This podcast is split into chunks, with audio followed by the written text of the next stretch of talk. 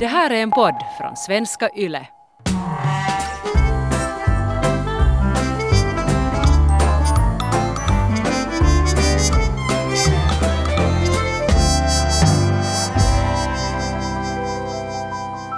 Vi är en skilsmässofamilj. Ja, och det är jag inte stolt över. Jag tycker inte att man behöver vara stolt eller rädd eller känna något. Alltså skilsmässor händer. Vad kommer du ihåg av den första gången när vi hade familjemöte och berättade åt er barn om att nu skiljer vi oss? No, jag hade ju vetat det ganska länge. Jag hade inte... Jag hade hade ju... du? För jag hade inte. Jag, jag på något sätt hade bara förstått att det här kommer inte funna. Så jag hade nog vetat det. Ni skilde när jag var femton kanske. Mm. Och jag hade nog liksom redan känt av det så här tretton fjorton. Min första reaktion var ju bara sådär att okej, okay, uh, finns det någon annan? Liksom. Det var ju min första fråga. Och jag var ju också sådär att jag uh, la upp en lång lista om, om um, hur den här andra personen skulle se ut och vad deras liksom, fysiska attribut skulle vara och ålder och allting. Och jag var sådär att, att eller hur att det här är den nya, eller hur att det här kommer en sån här ny. Och sen var det helt att nej. Sen bara Sen bara gick jag. Jag for ut. Jag ringde till min bästa kompis som bodde ändå relativt nära och gick ut bara och snackade med henne genast. Det var liksom min process. Att jag ville inte stanna just kvar i hemmet. Jag var sådär angstig teenager, måste out of the house, ta en cigarett. Oh, det också. Det också. Det var nog svårt för mig det där att mitt barn rökte. Ja. Ja, nej, jag har ju slutat nu. Mm. Slutat för jag fyllde arton. Jag får uh, ut och just ringde min bästa kompis och var sådär, hej, vi måste tala. Och det var helt sådär, vad har hänt? Och jag var helt sådär, nej, ingen har dött. Det är bara liksom viktiga familjenews. Och, och det var också när jag träffade henne och sa att, att mamma och pappa kommer att skilja sig. Så, så var hon såhär, ah, okej, okay, jag kunde räkna ut det. Just det, ja. Intressant. What a bad marriage. Nej. Nej. Nej men alltså det det, det är var ju det ju... som är det jobbiga med med att vara gift eller vara tillsammans länge är att det är jävligt svårt. Mm. Och och ni hade det ändå just tillräckligt svårt så att det bara liksom måste ta slut. Framförallt var vi ju så jätte jätte olika. Så länge som vi ännu var intresserade av varandra så gjorde det inte så mycket att vi hade helt olika andra intressen. Ja. Men, men sen på något vis blev vi också mer och mer ointresserade av varandra. Mm. Ja, du är så här, just så här, så stereotypisk kulturfinlandssvensk. och, och det är ju faktiskt inte han då, han är ju liksom Nä. finne. För mig kom det ju som en överraskning. Jag var helt förstörd, för jag hade ändå tänkt att vi har lovat varandra att alltså obs, i kyrkan lovar, lovar man varandra att försöka älska varandra i nöd och lust. Inte att älska varandra i nöd och lust, utan försöka älska men varandra i nöd och lust. Och då skiljer man sig. Nå jo, det är helt sant. Det hade också helt rätt. Men ändå, ändå på något vis, jag hade, alltså, jag, jag hade på något vis så trott, för att vi hade talat om det också sådär, att men vi är sådana som inte skiljer oss, alltså så hade vi pratat tidigare. Men kanske inte på en längre tid. Alltså vi, vi hade överhuvudtaget inte talat om vårt äktenskap. Mm. Och det kanske vi borde ha gjort. Men det är ju någonting som man måste hela tiden snacka om och, och hålla koll på. Ja. No, men för mig så var det ju en, en... Då när vi hade familjemöte så då hade mm. jag ju redan vetat i två dagar. Mm. Och det där... Och, och, och jag krävde att nu liksom... Att nu måste vi berätta åt barnen. Och han ville jättegärna att vi skulle liksom berätta det sådär att nu har mamma och pappa kommit överens tillsammans. Jag var alltså att nej. Nej, för jag har inte kommit överens om någonting. Det är du som har kommit överens. Att vi berättar som det. Vi berättar att det är du som vill skilja sig och mamma vill inte. Ja, jag minns. Och det var, det var ju förstås fel strategi antagligen. Eller jag, jag tycker nästan att det är lite tragikomiskt för när man tittar till nu. Och just att när vi talar om skilsmässan nu och redan för några år sedan. Så har vi ju bara talat att thank God att ni skilde er. Och ja. Liksom fan vad bra att det tog slut.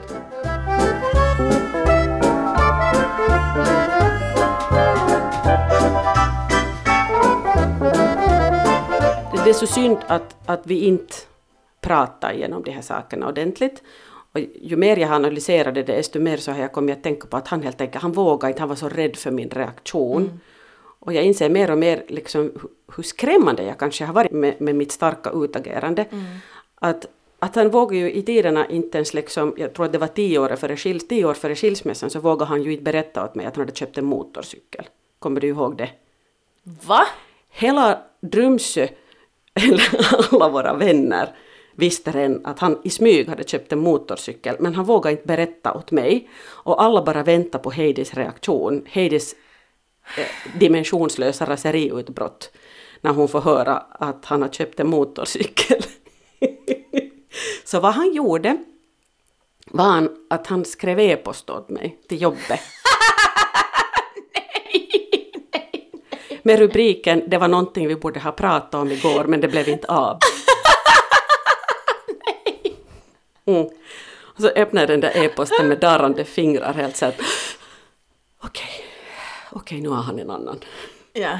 Men då, då hade han ingen annan, han hade en motorcykel. Sen var du nästan lite lättare. Ja, att efter modigt övervägande har jag kommit fram till att jag vill ha en motorcykel och nu har jag köpt den. Så det var bara så att, no, okej. Okay.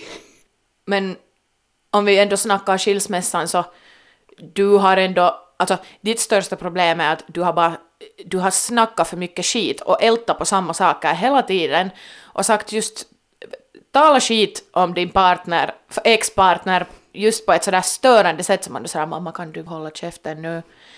Ja, det var kanske just därför jag sen kände att jag har rätt att älta lite, eftersom jag på något vis bar det tyngsta lasset, ja, liksom vad beträffar, ja, ansvaret över er. Och sen också över att, över att jag blev lämnad på ett så jättefullt sätt. Att man skickar inte ett textmeddelande efter sjutton års äktenskap att nu är det slut. Mm. Och, och, och där drar jag den där liksom kopplingen på något vis till motorcykeln. Ja. Att vågar man faktiskt inte se mig i ögonen och säga att nu vill jag skiljas. Ja. Men, men du kommer ihåg också de där tiderna i skilsmässohemmet. Det fanns ju många utmaningar för honom där också. Mm. Som vi talar om. Inte minst Pepsi-kanin som hatar honom. Han var ju på, på, på arbetsresa i U S A och kom hem med grym jetlag, var astrött.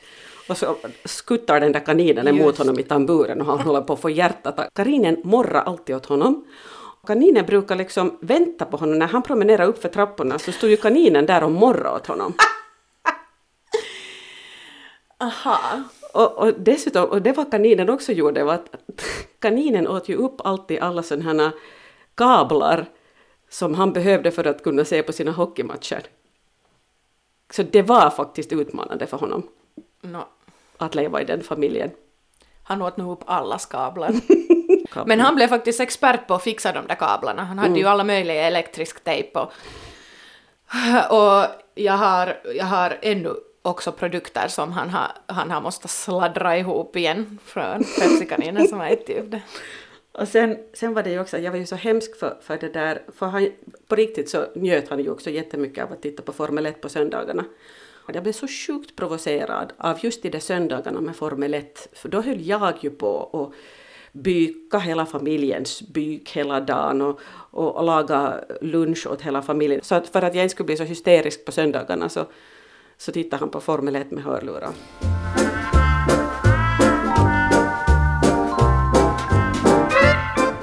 Man kunde nog känna av just det, den här the tension between you guys. Och Och nu, just några år sedan, hur, hur länge var det sedan ni skilde? tjugo Hösten tjugohundratretton. Nu är det ju inte mer liksom skilsmässan som spökar på något sätt, eller sådär mamma och pappa inte tillsammans.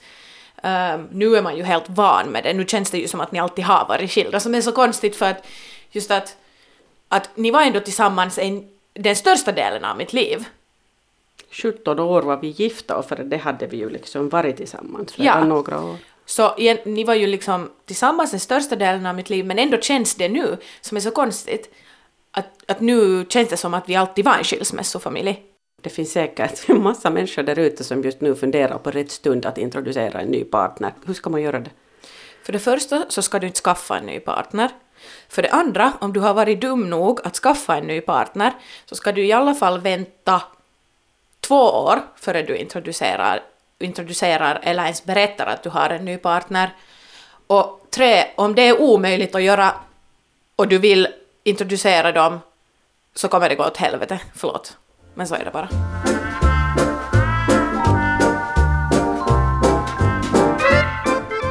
En orsak till att, att den här skilsmässan var en så jättestor chock och sorg för mig då var faktiskt att, att jag trodde att livet äntligen skulle bli så mycket bättre och så mycket lättare. Vi hade äntligen hittat ett jättebra hem där hela familjen rymdes och, och där också en massa gäster rymdes och vi kunde ha roliga fester och vi hade just haft en härlig konfirmationsfest åt dig och, och du hade mått tillräckligt bra för att gå på konfirmationsläger och, och jag tänkte att nu härifrån framåt blir allt bra.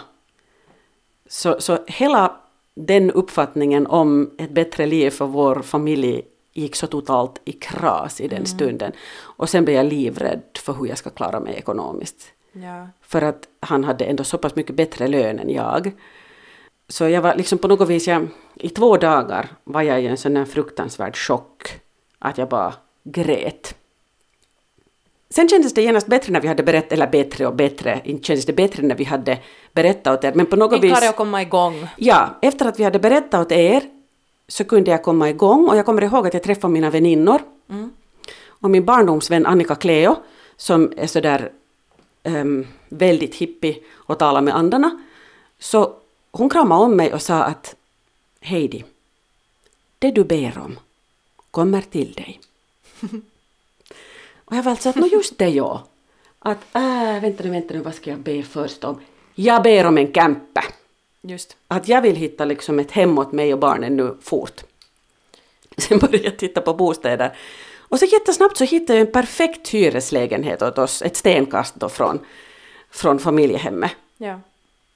Och sen började jag skicka e-post. Jag skickade hjärtkärande e-post till hyresförmedlaren och sa att, att min man har lämnat mig. Och jag står här ensam med tre barn. Jag behöver den här bostaden. Och så fick vi den. Mm. Så tre dagar, tror jag, efter något, eller det var inte liksom inom samma vecka som jag hade fått textmeddelande om att min man vill skilja mig, så hade jag redan en ny bostad. Ja. Alltså det var ju meningen att vi skulle bo vecka vecka. Och alltså jag, pff, jag tror inte det var många veckor som det fungerade, men i alla fall jag gjorde det ganska länge. Och jag tror också, det kommer ganska mycket från så här mellanbarnssyndrom, eller så här att... Att, att du ville medla, så ja, du ville vara båda föräldrarna till lags. Ja. Um, då var jag ju ändå ganska nyfrisk, liksom. Ja, det var jag, ändå en kort tid sen ja, som du hade varit sjuk. Ja, jag var ändå kör, liksom, och, mm. och då, just för att du hade ändå varit, liksom... min största tröst, så kunde det liksom kännas lite svårt att fara bort. Ännu när pappa äh, har aldrig varit riktigt lika mycket sådär. Han känner inte riktigt stress. Han är, han är sån där lugn, easygoing person. Um, så det var inte riktigt sånt jag talade om med honom. För att han var liksom, han kanske inte liksom riktigt fattade. Han sa alltid, jag är här för dig. Men han fattade inte när jag var sådär att allting är shit. Så kanske han var så. Aha, varför då? Det var inte, det var, vet du, sådär. Um, men jag, så jag försökte vara alla till lags och, och jag minns inte att, att kom Vicke med mig vecka, vecka. Men det tog, eller en tid, men alltså det var, ja, han mådde inte bra där. Han... Det tog snabbt slut och det var ju faktiskt att pappa, äh, pappa fortsatt sen bo en stund i det där stora hemmet. Och det var ju... Det var ju också det som var kanske så, man måste gå tillbaks dit till det stora hemmet och sen visste man att han var där ensam och det var, bara så här, det var jättemycket ångest från liksom barnens synvinkel på det att man vill inte vara där i det där stora hemmet men man vill inte att han är ensam där heller. Jag tyckte ju att väggarna var kontaminerade. Ja. Det var så jag kände. Men det var också ett skilsmässohem där ja, hade många familjer hade, skilt sig tidigare. Jag vet inte om många, nej inte många, men, men det där paret före oss hade skilt sig. Ja. Och, och det här är helt jättehoha, men jag tror på något vis att sorgen sitter kvar i väggarna, att man borde säkert göra några ceremonier för att få, och jag hoppas att de som köpte lägenheten nej, måste bli lyckliga där. Nej, jag tycker bara att man måste bara flytta, inte det ju någon. Sen jättesnabbt så hittade pappa en ny. Det förstörde allting igen. Att det var sådär att man hade några månader att bli liksom van med skilsmässan. På något sätt börja leva sitt liv så normalt som möjligt. Börja acceptera situationen och plötsligt kommer den nya partnerin. Och det är jättesynd att säga. Men det är faktiskt... Pappa hittade en ny partner som är det liksom, som blev sen det värsta i hela den här skilsmässoprocessen, tyvärr. Att det var värre än själva skilsmässan? Absolut. Och, och, och att därför är det så viktigt att minnas att, den, att det är nästan att de där nya partnersen är liksom värre än hela skilsmässan. Att det, det är de som kräver himla mycket mer liksom, psykiskt förberedande.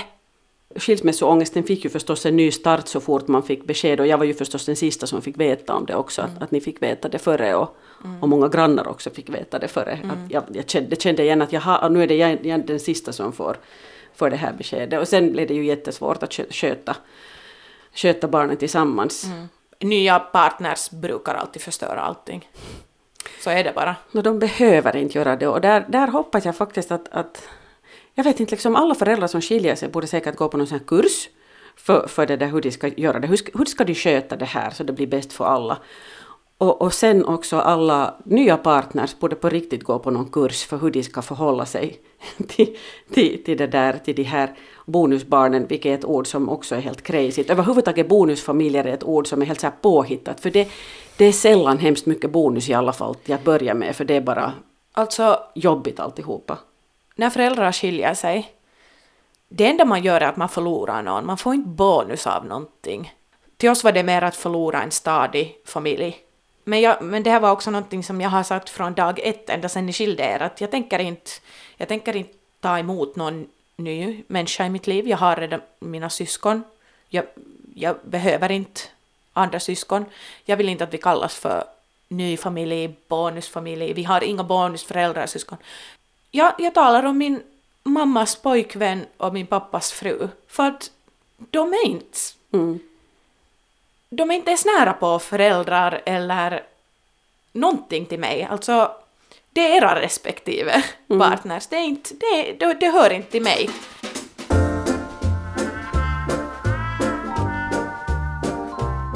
Det, det är jätteskamligt att vara den lämnade kvinnan. Mm. Och det är också det är så stereotypt. Det som störde mig jättemycket att, att jag lever i den stereotypen att min äh, välbärgade man hittar en yngre kvinna. Mm. Och jag står kvar mm. ensam med tre barn. Mm. Och det kunde göra mig fullständigt rasande. Ja. Att, varför har jag blivit en stereotyp? Men det som var sen var, var det roliga när jag började mitt nya liv i hyreshuset. Så det där... Så, så fick jag så jättemycket kärlek och omtanke. Det var så många som hjälpte mig, som hjälpte mig med flytten mm. och, och som hjälpte mig att installera mig där och som bjöd mig. Det är ju många frånskilda kvinnor som klagar om att de aldrig mer blir bjudna på fester, därför att på fester blir man alltid bjudna som par, och så var det inte alls för mig. Alla var så otroligt mm. snälla. Jag hade gamla klasskamrater också som kom hem till mig med skumpa och godis. Ja. Och vi hade liksom, vi hade champagneterapi med alla frånskilda ja, alla var nog kvinnor. Sådär. Du fick nog jättemycket jag hjälp av andra. Jag fick så mycket hjälp och kärlek. Så, så det där på något och det vis var som, du värd. Det var du värd. Ja, men också dina vänner var helt ljuvliga. Mm. Ja, nej men mina kompisar älskar ju dig så. Och, och det har ju liksom, jag tror att ert förhållande har bara blivit bättre sen ni skilde er, för du var kanske sådär, du hade mer tid och kanske ta dem in mera, som mm. dina egna också. Ja. Mera liksom tid och plats att vara sådär, jag ska sköta om alla barnen nu. Alla är välkomna till mitt hem, för ja. Då var det ju bara mitt hem. Ja. Liksom. Och förstås ert, men det var liksom, det var ingen annan vuxen. Ja. I det hemmet. Och du blev också mycket, du blev faktiskt en mycket mer chill parent när ni skilde er. För du var ju den där som, herregud, du var så jobbig. Du skulle ju alltid ringa allas föräldrar före vi får över något. Du skulle alltid dela allting. Du, vet du, vi levde på Drumsö var alla höll koll på alla barnen, och det var sådär att man kunde inte göra någonting i smyg för, för någon Drumsö-föräldrar skulle ringa. Och, vi hade neighborhood watch. Ja. Det blev ändå en ny känsla. Och jag tyckte faktiskt jättemycket om det där hemma. Och jag tyckte faktiskt om känslan vi hade där. Mm. Jag vet inte om man som barn ändå all, någonsin kommer över den där rädslan att om, um, om föräldrarna sen liksom, eller om man ska ha några gemensamma fester. Man ska liksom, man ska come together as a family igen. Bara att separerade föräldrar. Så det är ändå någonting som skrämmer mig jättemycket. Jag tror att skrämmer våra, äh, oss andra barn att, att just någon tanke med en gemensam jul eller gemensam studentfest eller whatever, gemensam fest känns liksom. Ja, jag har ju sörjt helt massor. Alltså, jag skulle inte vilja fira gemensam jul, men just de här studentfesterna så skulle jag nog jättegärna ha, ha firat tillsammans hittills, men det har inte, det har inte gått. Men att nu hoppas jag då liksom att vi har ännu ett barn kvar som inte är student. Att det, jag tror att det, liksom, det är målsättningen nu, att tänk om vi ska kunna, kunna fira Vike studentfest mm. som, tillsammans, så att inte liksom Vike behöver springa på två olika fester. Det är det som är också så skrämmande med skilsmässor, att alla milstolpar, milstolpar i ett barns liv blir bara stressiga. För det enda man kan tänka på är att hur ska vi fixa det här mellan två personer, mellan två hem, två fester. Två, två jular. Två jul. Alltså allting... För är det därför du inte heller gillar julen längre? För att den blev så besvärlig? Kan vara en stor del. Alltså alla, alla högtider som man ska fira har egentligen blivit stressmoment för mig. Det dåliga samvetet över att man alltid lämnar någon utanför, liksom följer med en. Då får jag hellre så att nej, men hellre firar jag inte alls. Mm. Det är ju jätteledsamt, för det är ju ditt fel att den ena blir utanför. Jag känner ändå att jag kan tala ur um, ett äldre barns synvinkel på skilsmässa. Och jag säger inte att det är så här i alla casen. Kanske det finns något jättepsykologiska och förstående och jätteöppna barn som inte skulle kanske ha tagit det lika dåligt som vi. Och kanske det, skulle, det här skulle funka i någon familj, men jag har jättesvårt att tro det. Att föräldrar skiljer sig i äldre ålder eller just i den åldern när barn är tonåring. Alltså jag tror inte att det finns några förmildrande omständigheter, och jag tror att det alltid är helt skit. Och just det här med att barn ska flytta vecka vecka eller två veckor två veckor från att ha bott med de båda tjugofyra sju är också bara så eh, det är också bara en så absurd situation. Barnen vill inte flytta, men det är inte som att barnen vill vara borta från sina föräldrar heller om man har vuxit upp med båda föräldrarna på plats hela tiden. I något skede kunde jag inte vänta på den dagen som jag får flytta hemifrån. För då behöver jag inte oroa mig över det att jag inte är hos den andra mera. Ja, just det, så att då, då, då, hos ena föräldern mer ja, än den andra. Då behöver du inte ha dåligt samvete längre för att ja, du valde mamma. För barn, för barn känner alltid skyldighet över den som man ger mer uppmärksamhet eller är hos mera om, om man då liksom om man då har haft en helt okej relation till båda föräldrarna tidigare.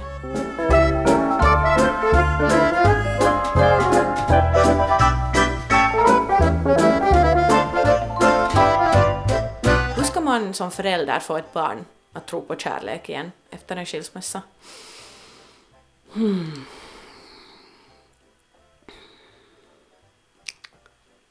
Uh, men är det föräldrars sak att få ett barn att, att tro på kärlek? Liksom för att jag vet inte i alla fall att man skulle tro att en, ett barn i alla fall borde tro på, på förälderns kärlek till barnet som ju är större än någon kärlek överhuvudtaget. Men det är ju det som brukar tappas i skilsmässor. Man känner ju inte sig älskad. Det är ju barnets största problem att de tror att det är deras fel. Det är ju helt hemskt. Inte för, eller så här, jag kände aldrig att det var... Eller... Jag tycker inte att jag kände att det var mitt fel. Men klart att jag visste att, det. klart att jag visste att jag hade en del att göra i det, för att det var ju ett skede som ni inte hade någon slags relation eller kunde ens ha någon slags relation på grund av att, att ni måste ta hand om mig som att jag var en bebis då när jag var sjuk. Så jag visste ju att det, det har ju haft, klart att det har påverkat någonting. Mm. Att jag var liksom, att jag var så dependent on you. Så det måste ju ha tagit liksom väldigt mycket energi och, och bort från det att man kunde ha ett, ett liksom hälsosamt förhållande. Men, men just att, att för det första så kan barn för första gången känna sig just mindre värda. Uh, antingen just där, lät sig om föräldrarna just går till rätten. Allting börjar gre- man börjar gräla om pengar, var man ska bo. Barnen blir som en, en vara som ska skippas hit och dit varje vecka. Och sen är nu det att, att ens liksom bild av föräldrar blir annorlunda. Man för första gången kanske förstår att, att kärlek är inte för evigt. Eller liksom, det är nog ändå jättemånga processer. Um, och, och, och då menar jag att hur, hur ändå om en förälder hittar en ny, så tror de ju själva på kärleken, men det kan vara att barnen har tappat det helt. Hur ska man liksom, hur ska man gå vidare med att på något sätt ge en hälsosam bild på förhållanden till barnen? Nej, men du har ju i alla fall ett jättehälsosamt förhållande till dina vänner.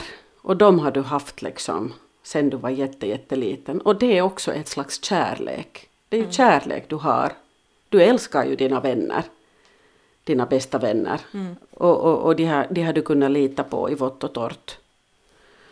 Och eh, jag skulle ju säga att, att liksom min moders kärlek, min kärlek till er, mina tre barn, är, är större än någon kärlek någonsin. Um, så så det, liksom, det, det, det är någonting som, som aldrig kommer att försvinna någonstans. Kärleken i parförhållande, det är sen liksom, det är helt en annan femma. För, för det där i ett parförhållande, så, så för att hålla kärleken i liv så, så det kräver faktiskt arbete. Det är ingenting som, som hålls av sig själv.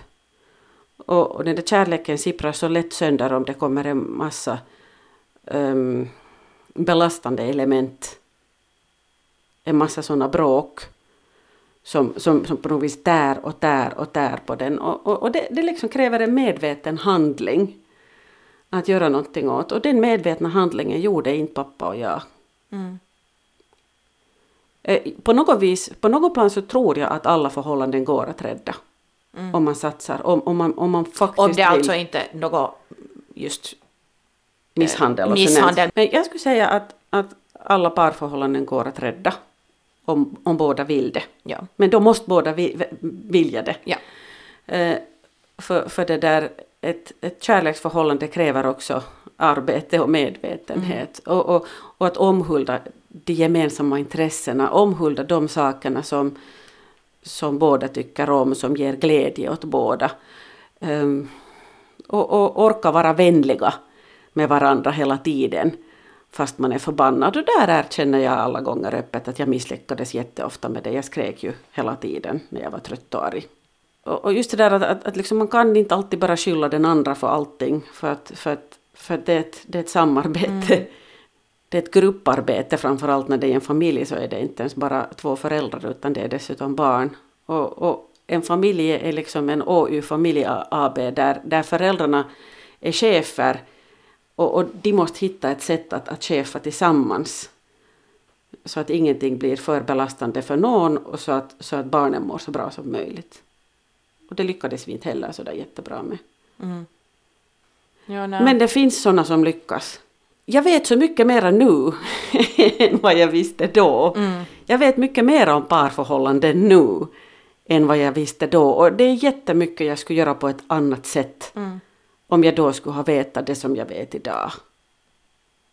Om hur man håller ett parförhållande vid liv. Mm.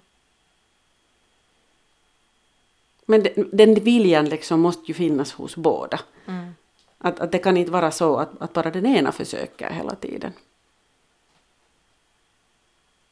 Men det finns ju, det finns ju jättelyckliga par som, som hålls tillsammans hela livet. Men inte de heller, inga par är lyckliga från början till slut. Alla har sina fnurror på tråden. Mm. Men i bästa fall så, så kommer de vidare och kommer över det. Mm. Men så måste vi också bli bättre i det här samhället på att acceptera människor som bara vill vara ensamma eller singla eller whatever. Mm. Det är inte heller kaikki kaikessa. Mm. Men, sku- människor är flockdjur. Att de, de vill nog ha folk omkring sig. De vill ha när- och, och människor behöver ju närhet också. Ja. Men det behöver inte alltid vara någon slags själsfrände som man blir omtalad att det ska ju finnas där ute för dig. När vi romantiserar ju det hela också helt för mycket, för oftast väljer man ju sin partner sist och slutligen i slump, av slump. Ja. Det är ju slumpen som avgör vem man väljer. Men alla romantiska filmer och böcker handlar ju hemskt mycket om det här att det finns bara en i hela mm. världen och man ska hitta den där ena mm. och sen ska man vara hundra procent säker på att det är den rätta. Mm. Och om man uppförstorar det hela. Ja. Det är faktiskt något positivt kanske med att mina förväntningar är helt jättelåga på det sättet att jag förväntar ju mig aldrig något bra för jag vet att det kommer ju förstöra sen i långändan. Ofta är det också så att, att de saker som på något vis man blir förtjust i så, så är, är de saker som börjar irritera en sen. Ja. För att det är de liksom mest härskande ja. Elementen hos, hos den människan. Så att nu är det liksom... Kanske man ska, den enda man ska ha höga förväntningar om är sig själv. Alla andra ska man, man ska inte liksom räkna med att någon annan kommer till dig före liksom du själv. Mm. Och jag tror att det är där de flesta, de flesta äh, besvikelser kommer, att man har förväntat sig för mycket. Ja, och man kanske mest är besviken på sig själv. Ja. Äh, att... Så bara låga förväntningar, guys. Låga förväntningar. Låga. Det är så jag går igenom skolan också. Men också sådär att Att ja, låga förväntningar på den andra, eftersom man själv inte heller är så fantastisk. Så varför förväntar man sig att den jo, andra ska vara så fantastisk? Det är, också, det är faktiskt en viktig femma här. Vi är inte fantastiska. Vi är alla störande. Vi är alla jobbiga och vi alla gör störande saker. Sluta beskylla din partner på liksom allting som du tycker att det... De har helt lika många saker de, du gör, de tycker du gör fel. Liksom. Mm, mm. Att det är också någonting som jag har ändå blivit kanske mer down to earth och humbled by, är just det där att jag förstår min egna kanske skörhet och liksom mina svagheter samtidigt som mina styrkor liksom. Ja. Att jag, jag skulle just jag skulle aldrig marknadsföra mig själv som någon så här att wow, du vill vara med mig, hör du, för att I mean helt lika mycket kan du vara med mig som någon Not annan. Not such a great catch. Ja. Samma med mig. Min partner har nu börjat säga att, ja, att, liksom, att du är ju faktiskt lite äldre du än när vi träffades. Oj då, hur är det möjligt? Vilken chock!